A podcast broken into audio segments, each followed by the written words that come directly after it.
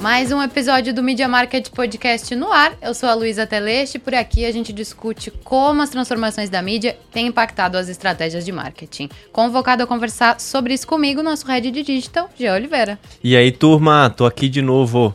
Bom, o propósito do Media Market é inspirar, informar e alavancar as agências de publicidade e os anunciantes aqui de Santa Catarina. Importante falar isso para vocês porque hoje a gente está recebendo um representante de uma agência super representativa aqui da região. É verdade, super representativa, grande, tradicional. Estamos bem empolgados para o papo que a gente vai ter hoje. Bem-vindo, João, da agência ezcuzê, com quase aí 14, 15 anos de história para compartilhar com a gente. Exato. Obrigado, Luísa, obrigado, Jean, pela oportunidade. Eu sou um entusiasta da comunicação do nosso mercado e parabéns pelo projeto aí que começou há pouco tempo, mas está caminhando super bem. Eu acho que essas iniciativas sempre são muito válidas aí para o nosso mercado, nossa indústria de comunicação. Sensacional. A gente que agradece a tua presença por ter aceito o convite. E já vamos lançar aqui com uma pergunta. Vamos lá. Que, assim, a ezcuzê é uma agência muito tradicional, conhecida, representativa, como a Lu comentou. 14 anos, vai completar 15 daqui a pouco. Então, vocês viveram boas fases do marketing e da mídia ao longo dos últimos anos. E nos últimos anos, a gente teve uma batalha muito intensa, né? Do digital versus o tradicional. Uhum. Sempre um lado se colocando melhor ou mais eficiente do que o outro. E agora, nesses últimos 2 anos, 3 anos, o mercado vem amadurecendo, as mídias vêm amadurecendo também, para poder entender que no final do dia o que importa é o resultado do cliente, a jornada, o entendimento do todo, e que não tem necessariamente um melhor ou um pior, mas sim uma convergência das mídias, né? Como que a ezcuzê lidou e como que você lidou estando à frente da agência com esse processo, com essa briga entre as duas frentes? Sim. Então, Jean, bom, a gente montou a agência em 2009, a gente vai fazer 14 anos ano que vem. E eu costumo até falar que quando a gente montou a agência, o mercado de comunicação, nosso mercado de propaganda em si, ele já estava um pouco diferente daquele mercado tradicional e aquela propaganda clássica que a gente viveu no Brasil, anos 80, anos 90, né? Com os grandes veículos de comunicação, com quase nada de digital, ainda começando a surgir muito incipiente. Então a gente já surgiu numa época em que a gente sabia que o mercado já não era mais aquilo que era antes. E até a gente costuma falar que a gente ainda não sabia para onde o mercado ia. Sim. Mas a gente sabia que ele ia para algum outro lugar. E acho que muito do que a gente foi construindo dentro da agência foi buscando entender para onde que ele iria e o que a gente precisava ter enquanto agência para que a gente pudesse continuar e seguir adiante. Então acho que isso foi boa parte da nossa história e como que a gente foi seguindo.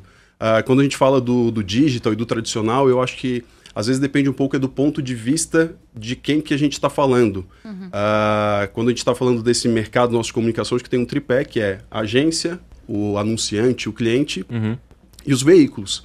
E eu acho que para cada um deles, esse impacto do digital ele veio diferente. Todo mundo foi impactado. Todo mundo precisou pensar em como que vai utilizar isso, como que isso vai impactar o meu negócio, mas foi de fato impactado. Para o cliente, uma visão minha é que eu acho que foi o que o digital proporciona é tudo o que os clientes sempre quiseram. Um acesso mais fácil à comunicação, ele poder ter um canal direto com o seu público, ele poder criar as suas comunidades, ele conseguir desenvolver o seu conteúdo sem depender necessariamente. A metrificação também foi um fato super importante que contribuiu para validar, né, que isso funciona em si, então eu acho que isso é muito positivo. Para as agências, eu acho que foi um grande desafio que era entender como que essa nova possibilidade de comunicação vai entrar na minha estratégia para que eu auxilie o meu cliente. Os meus clientes começaram a pedir isso também, porque né, esse mercado se abriu e as marcas quiseram isso, sempre quiseram, né? Isso foi uma oportunidade, né? Para pegar marcas super pequenas aqui, talvez no interior de Santa Catarina, que talvez nunca conseguissem se comunicar, sei lá, com os Estados Unidos, com qualquer outro lugar. E depois do mundo digital mais aberto e mais amplo, eles conseguem chegar, vender, comercializar produtos, serviços para qualquer lugar. E para as agências, eu acho que o trabalho foi muito de entender, né, quais são os impactos, como que eu vou atuar, o que disso aqui pode virar um serviço meu enquanto agência, o que o cliente está precisando. E talvez para os veículos é que seja o impacto um pouco maior, onde eu passei por veículo também. Então, acho que ali, dentro do veículo, é onde talvez tenha existido um pouco mais de choque. Porque acho que mexeu muito profundamente no negócio do veículo. Né? E aí, até na nossa outra conversa que eu tinha falado para vocês, uma visão muito nossa da agência que, independe dos meios, a gente se preocupa muito com os fins. Né? E acho que com os veículos está acontecendo muito isso. Sim. Os veículos estão vendo que qual é o fim do veículo? É gerar conteúdo, é produzir conteúdo. Exatamente. Né? E aí o que vem de digital, ele precisa ser aproveitado como um canal, como mais um veículo, mais alguma coisa nesse sentido. Então acho que os veículos é que acabaram sofrendo um impacto muito maior por causa de um modelo que sempre existiu e que era inquestionável na época, né? Inquestionável, né? E que, cara, tocou a indústria, tocou parte da sociedade muito bem naquela época. Exatamente, exatamente. E aí as coisas mudaram. Como mudou para todo mundo, né? Exato. Mudou para banco, mudou para todo mundo, né? É. Mudou, enfim, o impacto foi geral. Acho que o impacto na indústria da comunicação é um dos mais significativos que a gente pode olhar para o passado recente e dizer que, cara, foi a indústria mais impactada. É. Porque a comunicação ficou na mão de todo mundo, né? Qualquer um pode verbalizar o que quiser. E fragmentou a atenção, né? Assim, fragmentou a atenção, fragmentou a jornada. Eu acho que os veículos também se redescobriram que eles não eram um proprietário de um formato, mas sim produtor de conteúdo. Também, e que a televisão, e que o rádio, que o jornal impresso era só uma forma de distribuir esse conteúdo que eles estavam produzindo. Exato. O Grupo ND teve a felicidade de cair essa chave rápido, né? É. Porque às vezes tem veículo que continua nessa, acreditando que o conteúdo, quem dita ele, que o conteúdo é produzido pela perspectiva do dono, mas no final das contas, tu não produz o conteúdo que alguém queira assistir ou consumir, você vai ser trocado por alguma outra mídia. Exatamente. E aí eu acho que está muito nos veículos a entender como que eles podem usar essas plataformas, né? Se botando talvez como realmente um desenvolvedor, um produtor de conteúdo em si. E acho que o que os veículos conseguem carregar é uma credibilidade, né? O que sai dentro de um veículo grande de comunicação, as pessoas têm uma credibilidade muito maior, né? A gente está falando de fake news, de vários problemas aí que o Brasil vão enfrentando. E quando a gente está dentro de um veículo de comunicação, a gente tem uma certa segurança. Opa, saiu naquele lugar. A confiabilidade é maior. Isso a gente vê pelas pesquisas que estão aí, né? Exatamente. Porque tem um rastro muito grande de um grupo de comunicação que exige do grupo uma confiança naquela informação que está sendo passada. Uma responsabilidade, né? Do que está publicando. Exatamente. Né? Verificar a notícia, né? A fonte, etc. Né? Mas por mais que o antagonismo, né? Que hoje a gente percebe que não existe, mas do digital versus o tradicional, por mais que hoje a gente consiga olhar para o passado e ver que foi fundamental para o nosso desenvolvimento e amadurecimento desses três pontos que tu comentou, a gente sabe que esse caminho foi difícil, né? Foi difícil. Tá sendo com certeza, né? Com certeza. E porque as coisas são muito novas e elas vão sempre ser, as mudanças estão mais rápidas, né? Acho que é isso, né? Que as coisas são muito novas não é tão verdade assim, né? Porque a gente já sabe disso há muito tempo. Mas as mudanças estão sendo muito rápidas. E às vezes as empresas não têm uma flexibilidade tão alta e tão rápida quanto as mudanças estão acontecendo. E aí esses são os impactos que, em geral, todos os negócios estão sofrendo. A comunicação sofre, mas o varejo sofre, todo mundo sofre. Então, essa velocidade, esse desencaixe que essas coisas vêm proporcionando é o que a gente tem visto, mudanças diferentes no mercado. Sim. Empresas muito grandes, dominantes de mercado, daqui a pouco perdendo uma fatia significativa. Sim, é verdade. Né? Então, enfim... E para a agência ficar no meio disso tudo, né?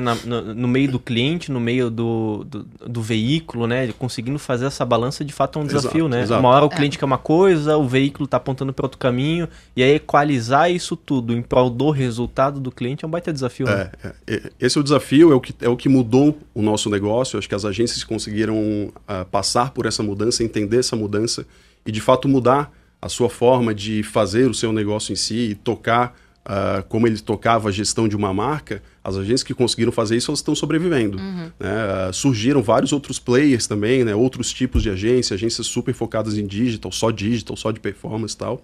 Mas as agências de propaganda em si, elas acabaram, e acho que as que estão bem no mercado, elas conseguiram manter um aspecto um pouco mais tradicional delas, que é super importante do conceito criativo, do desenvolvimento de estratégia, mas junto trazendo o olhar mais digital, mais para poder trabalhar com dados, para buscar outras ferramentas que sejam mais modernas, que deem melhores resultados. Então, as agências conseguem equilibrar isso, elas estão bem. As que não conseguem, acho que elas acabam ficando um pouco frágeis, assim, né? E o nosso desafio dentro da ezcuzê sempre foi esse. Foi a gente olhar para tudo que está acontecendo, conseguir ter um bom critério, assim, um crivo técnico para dizer isso vale para o nosso negócio, isso não vale, isso aqui eu vou colocar para o meu cliente, essa onda vai passar, eu não vou mergulhar. Sim, né? Sim. A gente acerta e erra nessa história, né? Claro. Mas no fim das contas a gente muito mais acertou do que errou. O metaverso tá aí, né? Para dizer que... Também, né? Eu sou meio assim do metaverso, né? Eu puxei esse assunto com o João, ele falou, Luiz, acho que foi a maior decepção deste ano. Foram as NFTs. As NFTs de fato foram. O metaverso, na minha opinião, é algo que... Minha opinião é meio leiga, muito embora eu trabalho no mercado de comunicação em si, mas nunca me aprofundei tanto no metaverso. E acho que é importante também a gente falar isso, porque claro, tá tudo bem. Não dá pra gente saber de tudo. Não precisa ter resposta na ponta da língua. Eu acho que ninguém tem, nem o próprio Mark, inclusive, que tá tocando isso. Quem tiver tanta certeza, eu acho que tá errado. Desconfie. Assim, né? Muita certeza, desconfia, exatamente, né? Mas o que a gente... na minha percepção, acho que o metaverso veio como um termo muito legal. Talvez tenha se criado muita expectativa para que, de fato, de uma hora para outra fosse mudar e as pessoas entendessem que tu entrou num outro lugar e agora tu tá num metaverso, tu tem uma segunda vida, tu pode viver de um outro jeito diferente, que na tua vida real tu não quer viver. Mas não é bem isso. Ainda não é. Talvez seja, daqui a um futuro muito próximo pode ser, né? Tem muita coisa acontecendo nesse lado? Tem muita coisa acontecendo, né? E a gente pode ver, acho que isso foi em 2020 já, o Travis Scott fez um show dentro do Fortnite, que foi acho que foi um boom, foi um dos maiores shows que ele fez. E isso já foi uma grande experiência no mundo digital, que tem a ver com o metaverso em si, né?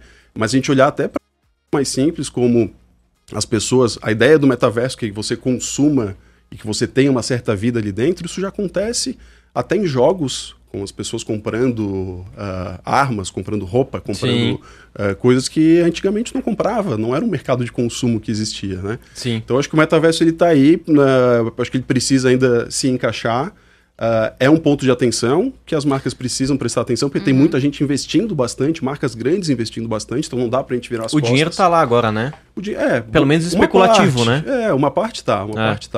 Não, a gente tava até tendo um papo ontem que eu acho que resume muito bem, que é o seguinte: amigão, o teu site tá ruim, teu e-commerce não tá funcionando direito, a tua comunicação tá mal estruturada, né? Tu quer metaverso, calma, faz o básico primeiro, depois tu pensa em metaverso, NFT, depois tu dá um próximo step.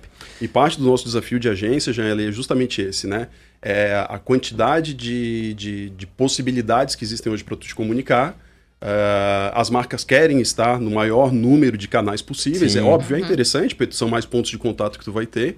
Mas a partir do momento que tu abre uma linha de comunicação em qualquer um desses veículos, enfim, das plataformas, tu tem que conseguir ter uma gestão. Sustentar, né? E ter aquela coisa assim, cara, simples, eu vou fazer 3 posts por semana na minha rede social. Cara, não adianta. Não adianta. É isso. Quer ter isso para manter, pelo menos, para ser atualizado, para que as pessoas olhem lá e, ok, tá atualizado, consigo entender o que essa marca é, o que ela produz, ok.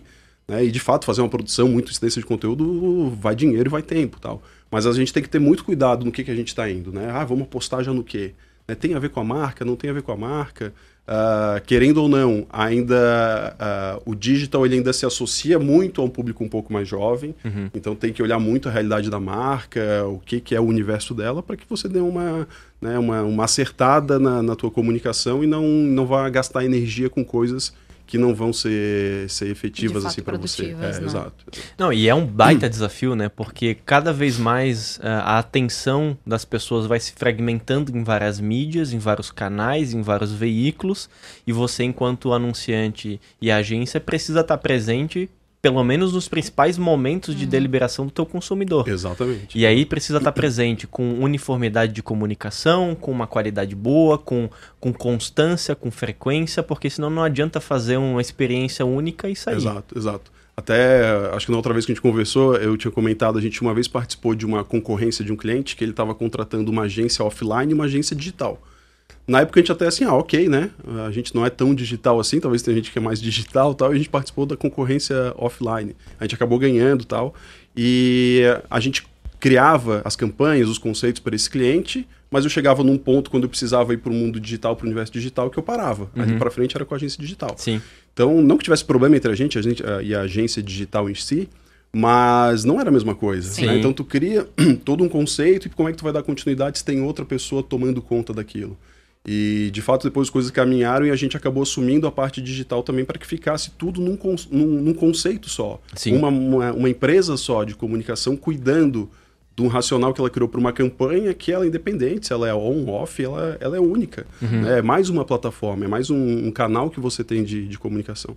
Então tem que ter um pouco desses cuidados aí para que não se criem barreiras onde não deve existir. Sim. Entendeu? A gente percebe um movimento global de unificação do marketing com o comercial e, em alguns casos, também com um time de CS. com o time de experiência ali do produto ou do serviço.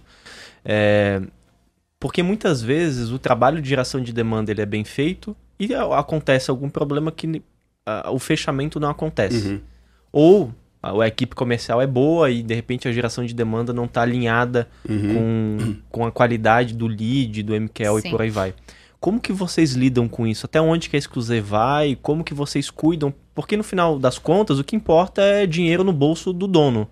Né? Então, tu não pode chegar até um certo momento e falar, não, daqui em diante não é mais comigo.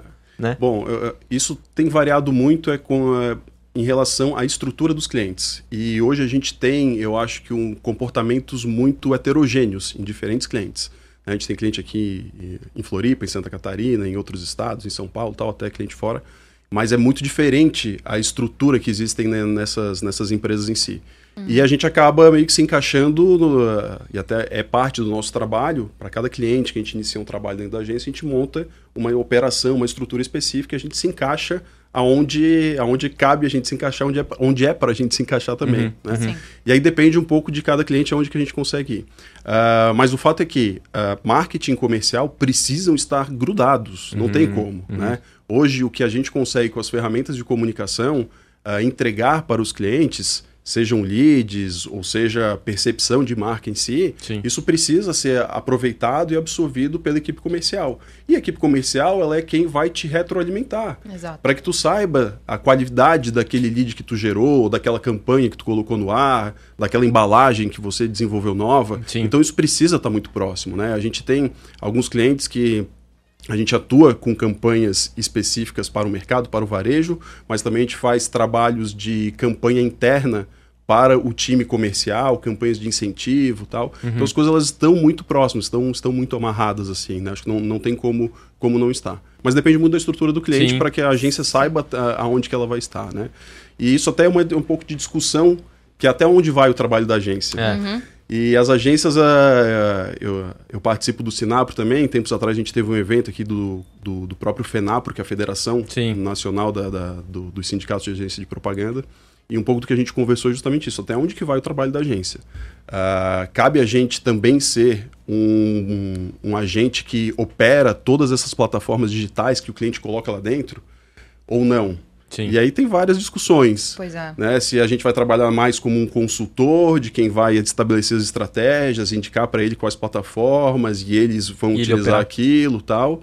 E da mesma forma acaba tendo também essa diferença do mercado do próprio cliente, que é, cara, eu preciso que tu faça. Ou, puta, então deixa comigo. Então não te permite ir tão longe, né?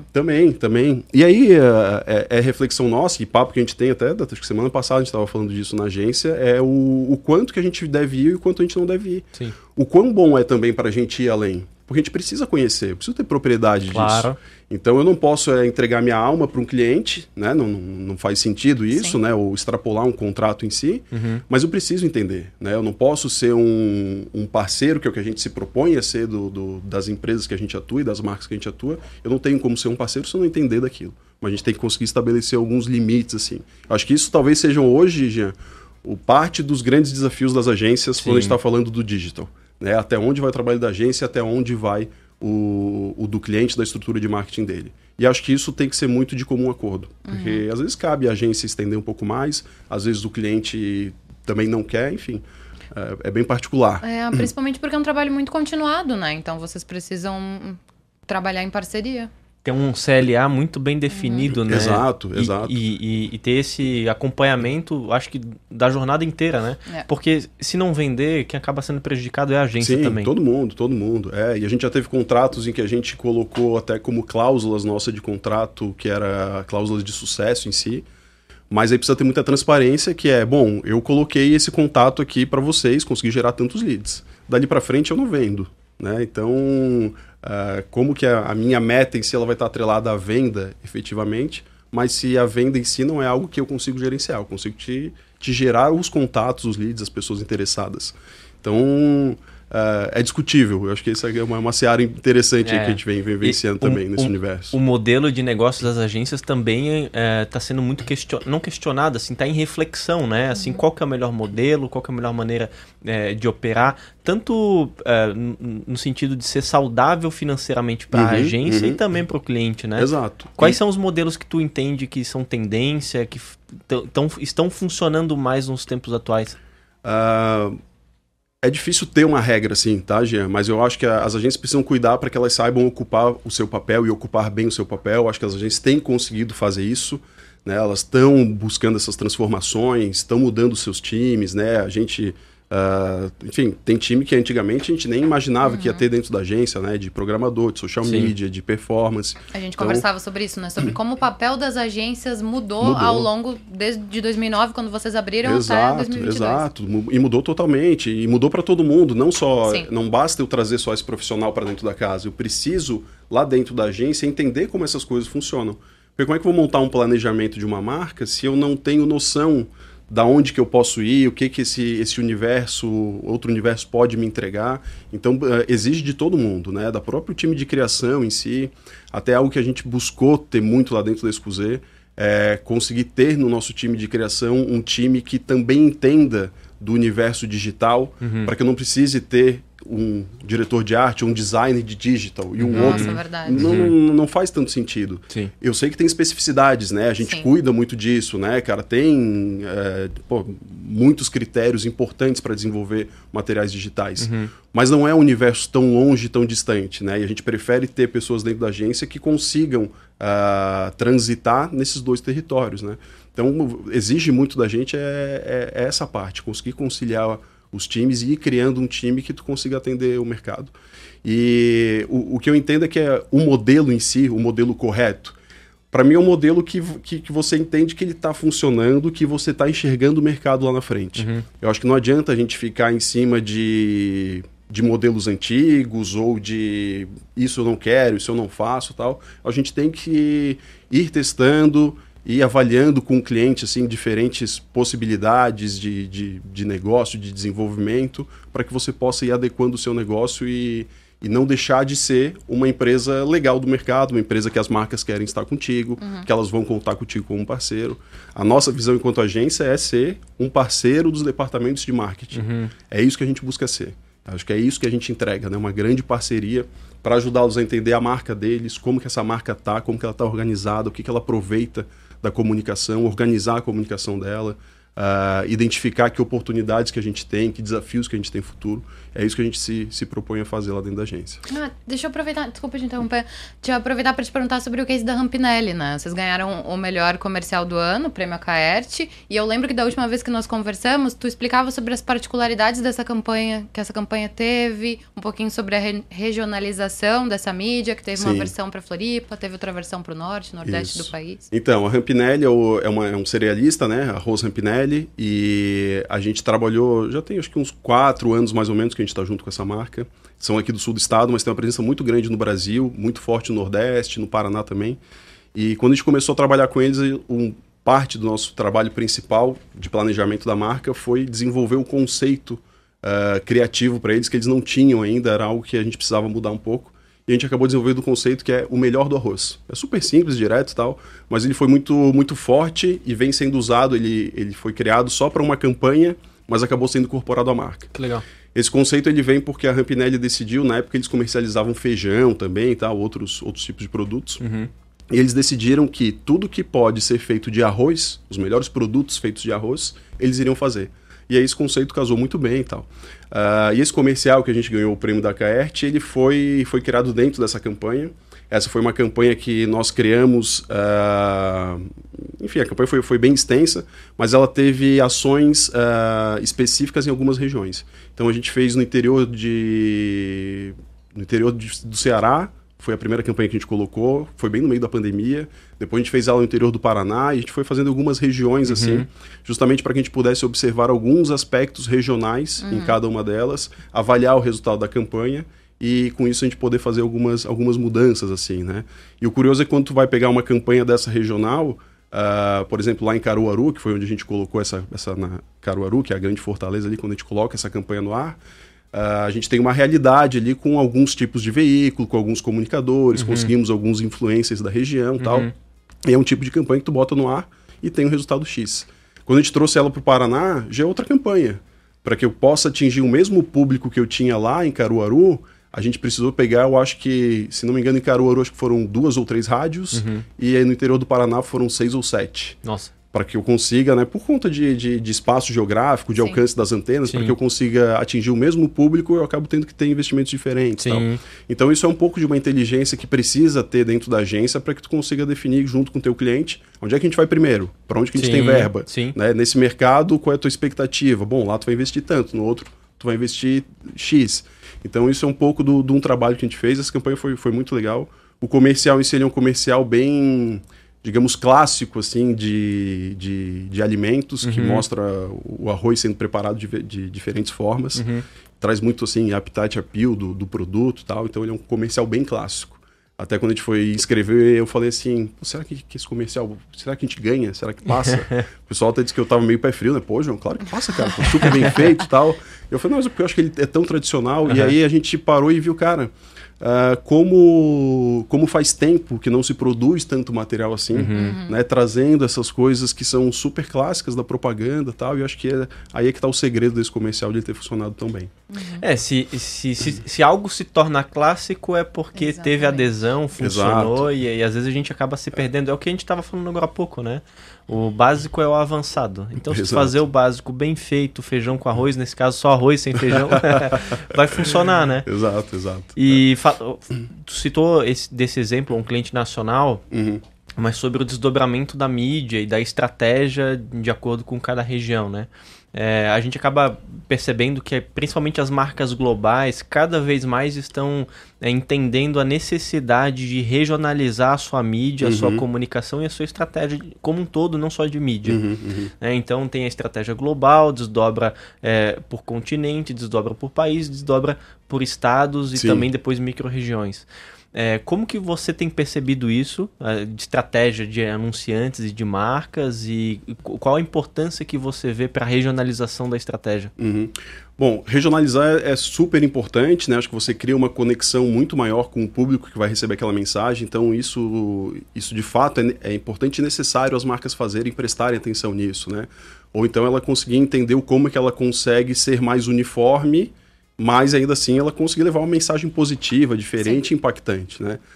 Mas a gente tem um case que eu olhei um pouco contrário, que eu queria trazer para ti, que a gente tinha comentado sobre a Agfa, né? A Agfa, que é um cliente que a gente começou a atender, também tem quase 2 anos mais ou menos de trabalho já com eles. Sim. Eles são uma multinacional da Bélgica, uhum. mas a gente atende eles aqui para a América Latina.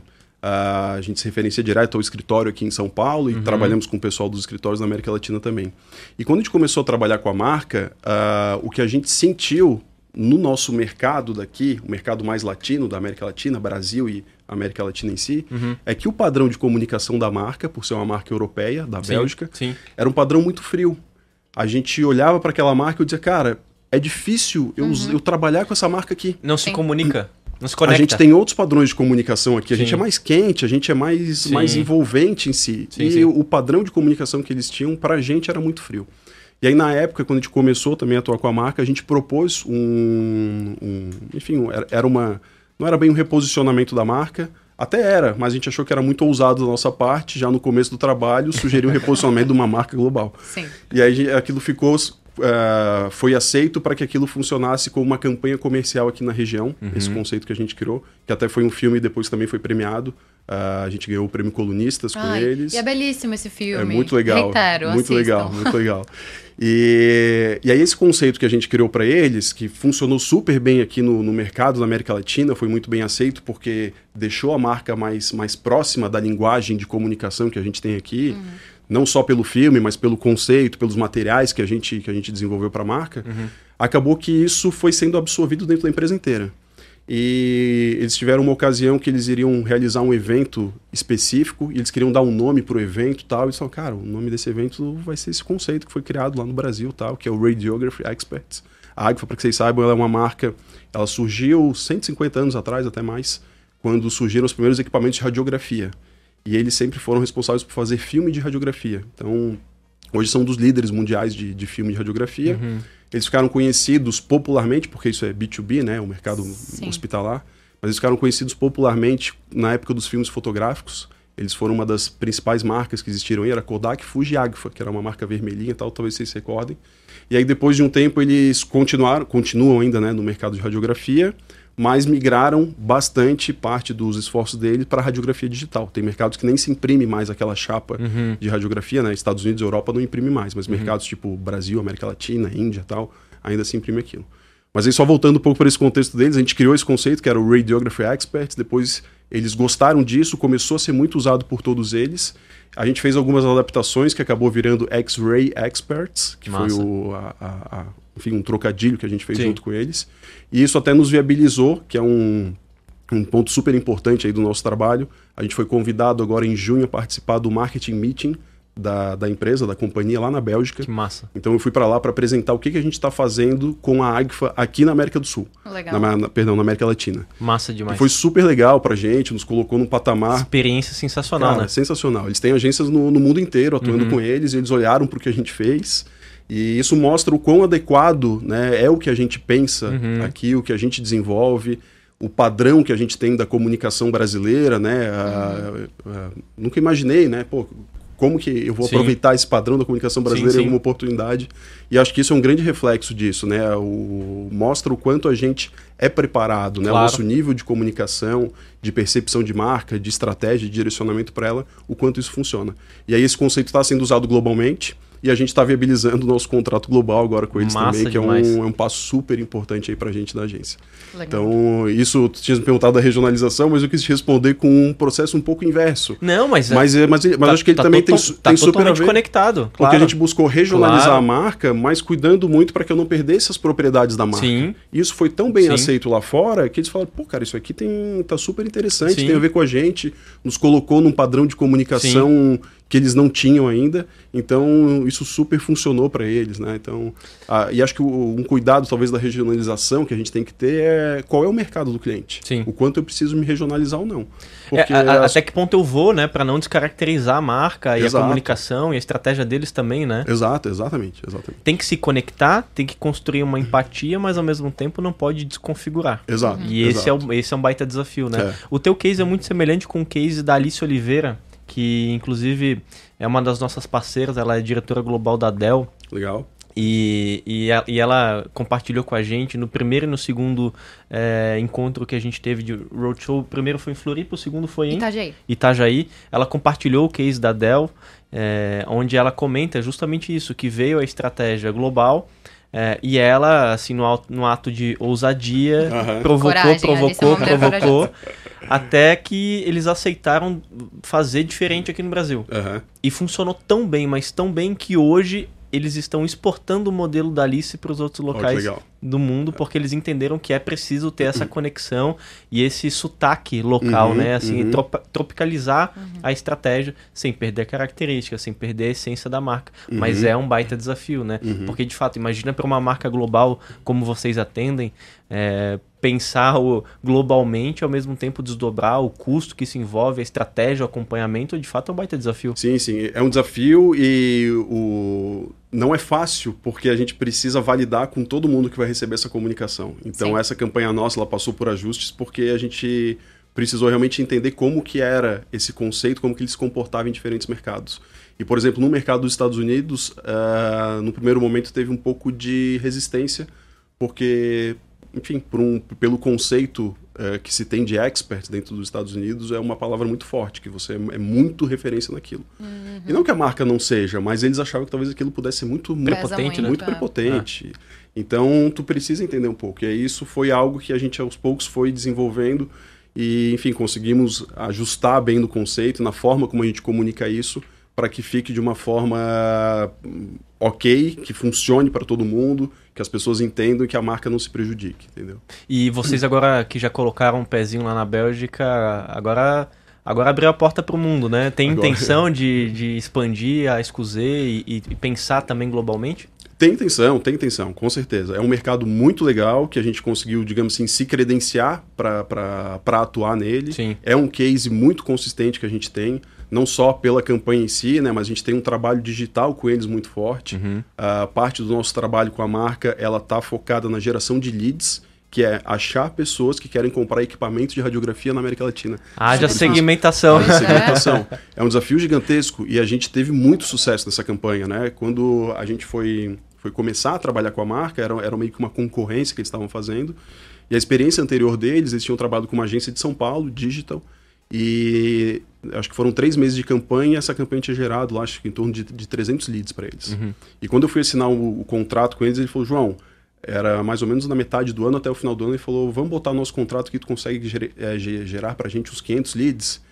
Eu fiquei um pouco reticente, porque eu não conheço o mercado ainda. Eu falei, cara, vamos botar. Não tinha nenhuma cláusula que me punia. Eu falei, não, vamos botar, não tem problema, é um desafio, eu tô assumindo contigo, a gente vai desbravar e vamos dar um jeito. E eu lembro, tem um marco disso, porque foi em torno de 40 dias ou 45 dias, a gente bateu 611, a gente já tem uma reunião lá, era 45 dias da campanha, e a gente abriu lá o dashboard, tava com 611 leads. Massa demais. Então, cara, isso foi um grande sucesso da campanha, a campanha depois foi sendo otimizada também, a gente foi fazendo ajustes nela. E isso é parte dessa entrega que a gente conseguiu fazer para eles. Uma campanha 360 daí? Essa campanha era específica digital. Específica de digital, porque é um mercado muito específico e numa região muito ampla. Uhum. Né? Então, eu teria um esforço muito grande ali para que eu pudesse trabalhar com outras plataformas também. Então, ali foi especificamente para digital. A gente até teve alguns apoios em algumas mídias locais, mas aí dependia um pouco do escritório regional que eu tinha em cada país da América Latina. Algumas feiras e eventos que acontecem nesse mercado também, em que daí a gente fazia algum trabalho um pouco mais específico e tal. Mas ela foi mais focada mesmo em digital. Sim, que legal, massa. Ô João, assim, até pra gente poder fazer aqui, se espelhar e entender como que você pensa. Sim. Quando chega um cliente novo, ou quando tá numa reunião de planejamento ou briefing de um cliente que tá entrando, sim, qual que é a tua linha de raciocínio? De como que tu pensa pra poder planejar a mídia ou elaborar a estratégia daquele cliente? Qual que é a linha, qual que é a sequência lógica? Não precisa ser assim, mas de maneira geral, o que tu pensa para poder iniciar? Não, e acho que é útil para todo mundo que está nos ouvindo, né? O pessoal deve ter essa curiosidade para saber, tipo, e agora? Por onde eu começo? Agora é o momento consultoria, turma. Vamos entregar o jogo. Bom, eu venho da área de administração, né? Me formei em administração, muito embora eu tenha passado, quando eu estava na faculdade, por agência de propaganda aqui em Floripa. Depois que eu me formei, fui trabalhar no Grupo RBS. E aí saí de lá e montei a agência. Mas a minha bagagem, meu background, ele está em administração, em business em si. Sempre gostei de negócios, já tive outros negócios. Então, eu carrego um pouco dessa visão.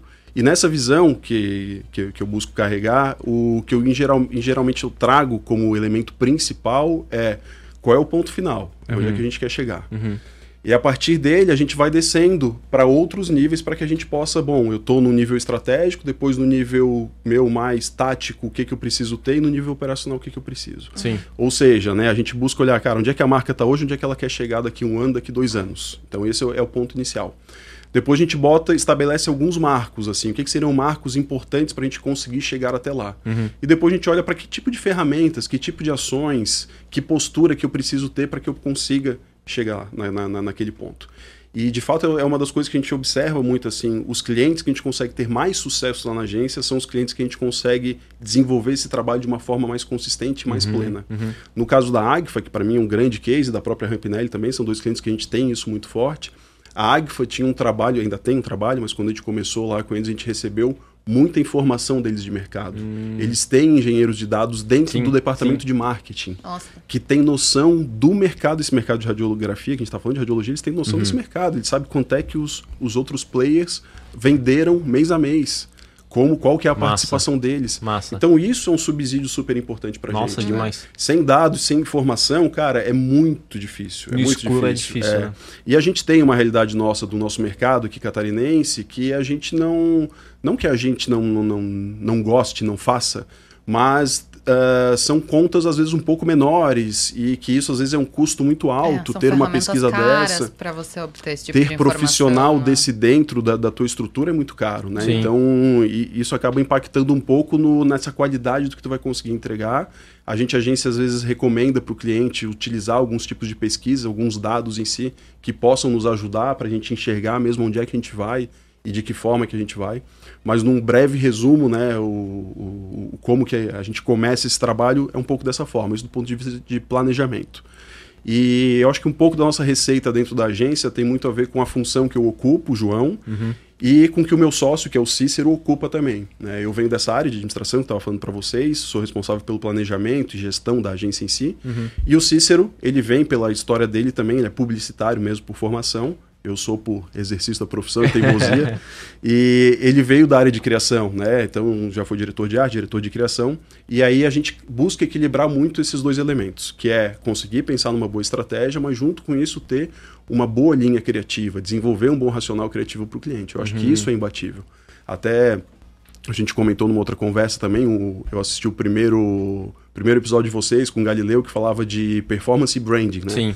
E a gente entende que o branding é muito forte. À medida que a performance começou a ganhar muito destaque, também se percebeu a importância de ter um bom branding. Exato. Porque se a marca está performando super bem, mas às vezes a marca nem é tão conhecida assim, ela não trabalhou a sua lição de casa antes, ela não tem ferramentas consistentes, não se comunica bem, isso é ruim para ela. Claro. Né? Então a gente busca olhar para nesse olhar que eu falo para vocês, onde que a marca está aqui, onde é que ela quer chegar. Para a gente dar um start também cabe a gente olhar e dizer, cara, para a gente dar um start a gente precisa te botar nesse patamar aqui primeiro, cara. Sim. Senão não adianta, ninguém vai olhar para ti e achar um cara legal, bonitinho, não vai acontecer. Sim. Então isso é um pouco de um cuidado que a gente busca ter. Então eu estava vindo para cá, eu estava lembrando, começo do ano, eu montei uma palestra para um cliente nosso aqui numa convenção de vendas, e aí um dado que eu tinha pego lá era um pouco sobre a indústria automobilística.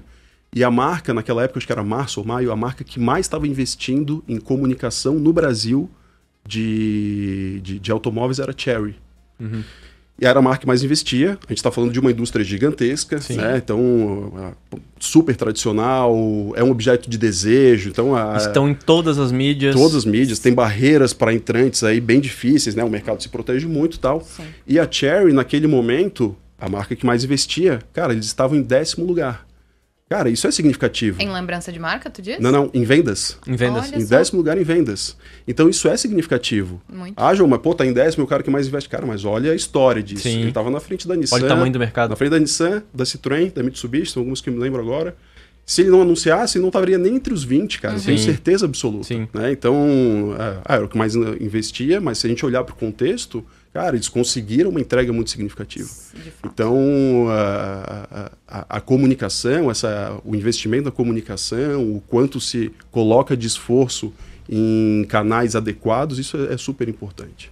E para mensurar tudo isso, né? Pegar um cliente... como esses exemplos que tu deu agora há pouco, que estão em várias mídias ao mesmo tempo e com muita fragmentação e um investimento significativo, como que vocês fazem hoje para poder mensurar e entregar para o cliente um resultado palpável, tanto de números, métricas e por aí vai?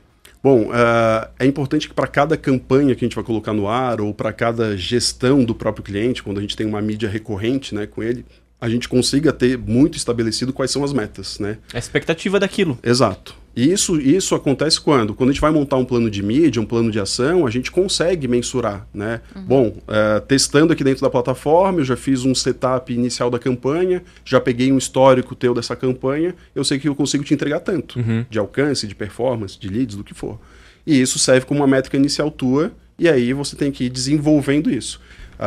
A gente tem isso com todos os clientes, busca ter isso, né, com todos os clientes, quando tem campanhas fixas, e a gente hoje virou um pouco de uma realidade dos clientes terem campanhas digitais rodando full time, o ano inteiro, estão sempre com campanhas fixas, e aí nessas campanhas é muito mais fácil tu ter essa mensuração. Quando a gente vai para outros tipos de campanhas, são campanhas mais específicas, como por exemplo essa da Rampinelli que eu te falei, né, que a gente usou vários veículos de comunicação em regiões também diferentes, a gente precisou ter alguns outros indicadores, que foi um pouco do recall da marca do ponto de vista do próprio varejo local, que começou a pedir mais daquele produto para o representante dele local, o próprio impacto nas vendas que começou a gerar, e tinha ainda um outro ponto que acho que foi que a gente mais conseguiu se destacar lá com o cliente, que foi o... ele chama da comercialização do mix de produtos deles. Porque a gente acaba tendo, às vezes, no arroz, a gente fala muito de arroz branco parbolizado. Uhum. Mas a gente esquece do integral, do oriental, do arroz premium, do carnaroli, de vários outros tipos de arroz. E eles conseguiram ampliar muito esse mix deles. Então, para cada cliente, a gente precisa customizar, entender o que é o desafio dele e conseguir ver se a gente está conseguindo atingir em determinadas métricas. Mas o mais importante é que você consiga mensurar essas métricas. Senão a gente fica muito, muito frio, aí a campanha não funcionou, não me deu resultado. Isso é péssimo, né? É uma responsabilidade da agência conseguir estruturar isso com o cliente, né? Dizer para ele, cara, essa campanha eu tenho expectativa disso. Sim. Vamos lá, vamos investir. E aí precisa ter muita confiança e muito planejamento e muita estratégia para tu poder setar uma expectativa e de fato entregar. Exatamente. Porque senão tu frustra e, enfim, é ruim para todo mundo, né? É ruim para todo mundo, aí o cliente não vai querer mais fazer outra campanha depois, então aí todo o teu planejamento tu tinhas pensado, pô, eu quero botar o cara lá daqui 2 anos. Não vou conseguir de jeito nenhum. Sim. Né? Então tem muita responsabilidade nossa, né? De conseguir olhar o que é essa verba do cliente, que teoricamente é a gasolina que ele vai ter para chegar lá, e eu conseguir usando ela de forma adequada para que ele possa ir construindo a marca dele, para que ele possa, numa ação específica que ele vai fazer, vender mais de determinado produto, e isso colabore para que a marca melhore, para que ela seja mais, entre em melhores mercados e tal. Então é sempre uma engenharia que a gente acaba tendo, né? E tu sente que as agências já estão, assim... conectadas com esse propósito de fato gerar resultado palpável para o cliente, de faturamento, de dinheiro no bolso dele, de saber que a campanha que ele está elaborando ou planejando não é por bonito, mas sim por resultado? Tu acha que as agências já entenderam isso? Eu acho que já, e acho que existe cobrança no mercado para isso, né? Do ponto de vista dos clientes. Existe isso, existe essa postura, né? Então, quando a gente começou a conversa falando dessa rivalidade do tradicional e do digital, ela tem muito a ver com isso. E o cliente, às vezes ele olha que uma publicação que ele fez, um post, teve sei lá quantas curtidas ou quanto de engajamento, e como é que ele sabe isso na TV também?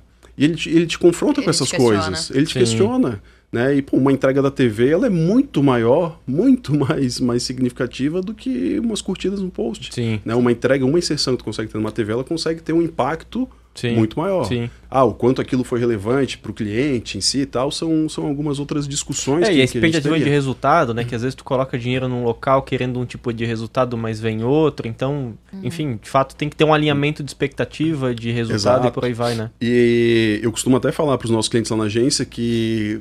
todo mundo que bate na porta dele lá vai dizer que o veículo ou a plataforma dele ou o que for que ele está vendendo é o melhor do mercado. Sim. Todo mundo vai dizer isso para ele. E papel nosso da agência é conseguir avaliar isso com ele. E dizer, cara, tudo bem, tu fez uma permuta ali com o cara, achou que era interessante, mas cara, não vale a pena. Né? Ou tu queres colocar naquele lugar porque entende que é interessante e tal, mas não vale a pena também. Então a gente tem um pouco disso ainda, né? O nosso mercado ainda aqui, ele tem um pouco dessa... não é um mercado muito homogêneo, assim, né? Quando a gente olha para quem ocupa os cargos de marketing nas empresas, nos órgãos aí que a gente atende. Ele ainda tem bastante discrepância. Então, precisa, assim, estar constantemente relembrando sobre isso para que se tenha esse cuidado e para que as marcas não façam investimentos que não vão valer a pena, entendeu? E como agência é um puta trabalho poder convencer o cliente de que o caminho que vocês estão sugerindo é o caminho mais adequado, né? É um trabalho, uma responsabilidade e às vezes também uma frustração, porque daí tudo que a gente pensou às vezes acaba não indo para lugar nenhum. Né? Vai por um buraco negro da internet ou que pega uma fração daquilo que você queria e vai te cobrar pelo resultado geral que tu prometeu, né? Exato. Isso acontece... Isso acontece, é normal que aconteça, né? Mas eu acho que tem muito a ver com maturidade dos clientes, com o relacionamento que você consegue ter com eles. Esses são os casos que tu vê que... os casos que a comunicação entrega algo diferente para o cliente são os casos em que os relacionamentos são bons, em que a maturidade da relação e a maturidade sobre a comunicação, ela está presente dentro do negócio em si. Quando isso tem, cara, isso funciona. Flui. Se isso não tem, não adianta. Vai ter alguém querendo puxar muito, a agência pode estar querendo puxar um monte Mas se falta um pouco do outro lado, do cliente em si, ou do veículo que tu escolheu colocar, sim, cara, não vai funcionar, não adianta. Mas se tem uma parceria de todo mundo, se consegue trazer o cliente aqui, sentar com ele, né, junto com o veículo, conversar, pensar num projeto junto, cara, isso é maravilhoso, todo mundo ganha. Uhum. Né, a entrega é diferente. Mas quando não tem, fica em coisas muito isoladas, ou alguém quer ganhar mais do que o outro, cara, não adianta, não vai levar. Não vai. Não é... cada um de um lado da mesa, né? Os dois do mesmo lado, olhando para o mesmo caminho, né? Os três, né? Exato, os três. Não adianta. E ô João, o que tu tá visualizando de tendência de comunicação, de mídia ou de estratégia para o próximo ano? Então, até nesse exato momento a gente está elaborando um material que a gente apresenta para um cliente todos os anos sobre tendências tal de 2023. E, cara, tem... Queremos spoiler. Vai publicar depois, né? Então eu posso falar. Mas tem bastante coisa acontecendo, assim, né? Por exemplo, tem um ponto que, em geral, as pessoas querem saber, que é qual é a cor Pantone do ano e tal. Não que a cor Pantone do ano ela vá significar muita coisa para ti, mas... divulgado, aliás, né? Foi divulgado. Que Magenta, é o Viva Magenta. É uma cor que a gente sempre usou lá na Ezcuzê. Então a gente é a agência do ano, que... Olha só, um sinal. Mas o legal disso não é só pela cor em si, mas é tu entender como que eles chegaram na construção dessa cor e no racional de que essa cor é uma cor que tá vibra aí, com o ano. Tá aí uma coisa que eu não pensei. O raciocínio por trás disso, né? Tem uma live que eles... a live que eles fizeram para divulgar essa cor, vem alguns diretores, algumas das pessoas que participam lá da Pantone para a conclusão disso. E é muito interessante o que eles mostram, assim, que deve ser um ano de mais vibrações, um ano que talvez tenham tensões políticas. Olha só. Vão ter bastante manifestações das pessoas em geral pelo que elas querem. Uhum. Então, e tem também um ponto que eu acho que é um dos pontos mais importantes para o ano que vem, que é um certo equilíbrio entre o volume de coisas digitais que a gente tem e essa coisa acelerada que a gente está vivendo, com o que a gente também precisa, cara, desconectar um pouco, back to the basics, sabe? A gente tentar pensar em outras alternativas, assim. Uhum. Tem várias outras tendências que tem apontado aí em comunicação, né? Vídeos continuam sendo algo super, super útil, super valorizados, né? A forma como eles são utilizados. Uhum. Dados também são apontados como coisas super importantes e pertinentes de serem usadas. O próprio metaverso vem sendo falado por várias pessoas como algo que, cara, não tira o olho. Pode não acreditar como engraçado, tanto... mesmo que a nossa opinião, principalmente dessa mesa, das pessoas que a gente tem recebido, seja um pouco pessimista e até realista, acho que mais realista do que pessimista. Todos os relatórios que eu tenho lido apontam que os profissionais de marketing vão sim passar a destinar boa parte da verba para esse tipo de ação, mesmo que muitos nem saibam o que é e como vão fazer isso, pretendem destinar a verba. Por isso que tem que ficar... Deu uma piscada aqui no nosso estúdio. Tudo certo? Tudo aí? Tudo certo. Ah, então tá bom. Então não perdemos o arquivo ainda, estamos aqui. Não, mas sempre tem essas tendências, né? Muitas coisas, às vezes, acabam sempre se repetindo, né? O nosso papel, acho que enquanto profissionais de marketing, tá de olho nessas novidades, como metaverso, NFT. Agora tá bombando também a inteligência artificial para construção de imagens e de textos, inclusive. De textos chega a ser assustador, porque hoje em dia tem algumas ferramentas que tu só coloca o principal assunto, ele já constrói o texto para você, seja uma chamada, ou seja de fato um texto, um blog post, por aí vai. É assustador. O nosso próprio Tribunal de Justiça aqui de Santa Catarina criou uma ferramenta de inteligência artificial que auxilia na interpretação dos processos. Nossa. Algo super diferente, cara. Super diferente, tá sendo super bem falado também. E aí tu imagina como profissional de marketing conseguir se destacar em meio a essa enxurrada de textos que vai começar a aparecer construído por máquinas, né? Exato. Isso de certeza vai ser algo muito forte do ano que vem. Não só especificamente por isso, mas por essa velocidade com que as coisas estão acontecendo, pela quantidade de ferramentas que estão aí, as pessoas e marcas cada vez se preparando cada vez mais. Eu acho que a gente vai olhar para o ano que vem e vamos ver algumas ondas, alguns movimentos aí de coisas se encaixando, coisas surgindo, outras a gente vendo que não vão funcionar tão bem. Sim. Vai ser um ano de transformações em geral aí, né? Até tem um dado que, se eu não me engano, a gente é impactado por dia por em torno de... O dado ele varia um pouco, né? Mas tinha uma pesquisa que falava que era em torno de 3 mil marcas. Tinha uma outra pesquisa que ela falava que era entre 5 e 10. Sim. Isso. Mudou muito. Sim. Mas 3 mil marcas já está bastante. Já era bastante. É, já é bastante. Né? É um volume muito grande de marcas que a gente é impactado todo dia. Mas aí tem um outro estudo, já bem mais antigo, que acho que de 2014 e tal, de uns pescadores, acho que são da Noruega ou Dinamarca, e fala que basta para a gente 3 milésimos de segundo de impacto com alguma marca que a gente já tenha tido uma lembrança positiva, que isso desperta na gente uma memória específica sobre ela. Uhum. Então, acho que um ponto super importante disso é a gente entender o quanto as marcas precisam estar presentes, conseguirem ter um trato legal com seus clientes, tem se falado muito de experiência do cliente em si. Então, acho que isso é uma outra batida bem importante do ano que vem. Né? A parte também continua, né? Continua. Parte do que eu tinha até comentado também com vocês, uma visão nossa muito importante da comunicação é que o comportamento hoje de consumo das pessoas, elas vão atrás, elas vão buscar. Sim, eu vou comprar um carro, eu vou na internet, eu vou ver o review daquele carro. Às vezes o cara chega na concessionária e sabe mais do carro que o vendedor. Então, a gente, enquanto quem gere marcas... A gente precisa estar atento a isso e tudo que eu tenho que fale da minha marca, do meu produto, que está disponível em qualquer lugar que seja, eu tenho que ter um monitoramento daquilo e preciso fazer com que aquilo esteja falado da melhor forma possível.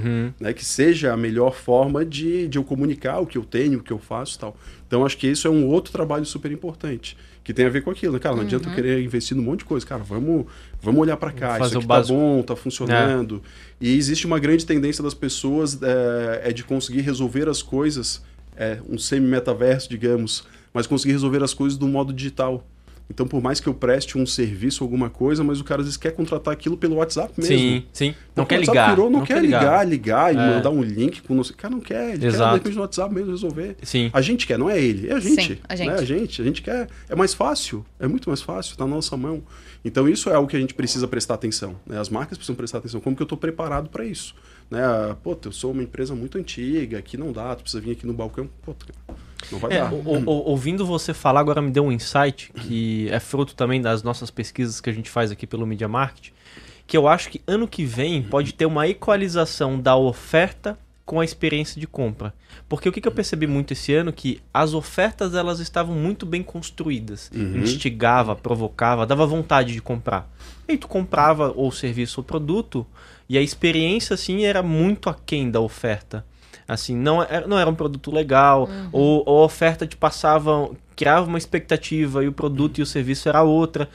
E aí, óbvio, o recall negativo que isso cria para a marca, depois não adianta ficar colocando mais dinheiro em mídia que não vai vender. Exato. Então, acho que talvez para 2023, talvez as marcas possam explorar mais o poder da recompra, o poder da indicação e o poder de alguém satisfeito com o teu produto. Exato. Então não é só oferta, tem que ter experiência de compra também. E isso é super positivo, né? As experiências positivas que as marcas têm com seus clientes, quando elas expõem isso, elas têm tido no mercado percepções totalmente diferentes, em especial para produtos novos que as pessoas não conhecem. Sim. Né? Por isso que isso busca tanto influencers, para que tu lance um produto que, cara, ninguém nem sabia que existia. Já tem uma prova social ali do influenciador. Exatamente. Até curioso, né? Eu estava olhando esses dias os jogos da Copa e aí antes estava passando o comercial da Uma Chips, que vem com a Anitta cantando Onde Você Passa, Eu Sinto Seu Cheiro. Cara, qual é um dos problemas do... Nossa, não tinha reparado isso. É o cheiro. Ela canta exatamente essa música. Ela canta exatamente essa música. E tem super a ver, cara, com um problema que existe naquilo ali. Cara, estão tratando de um jeito super legal, cara. E aquilo, querendo ou não, é sensorial e tal. Né? Então, tu precisa também saber lidar com essas coisas de um jeito positivo.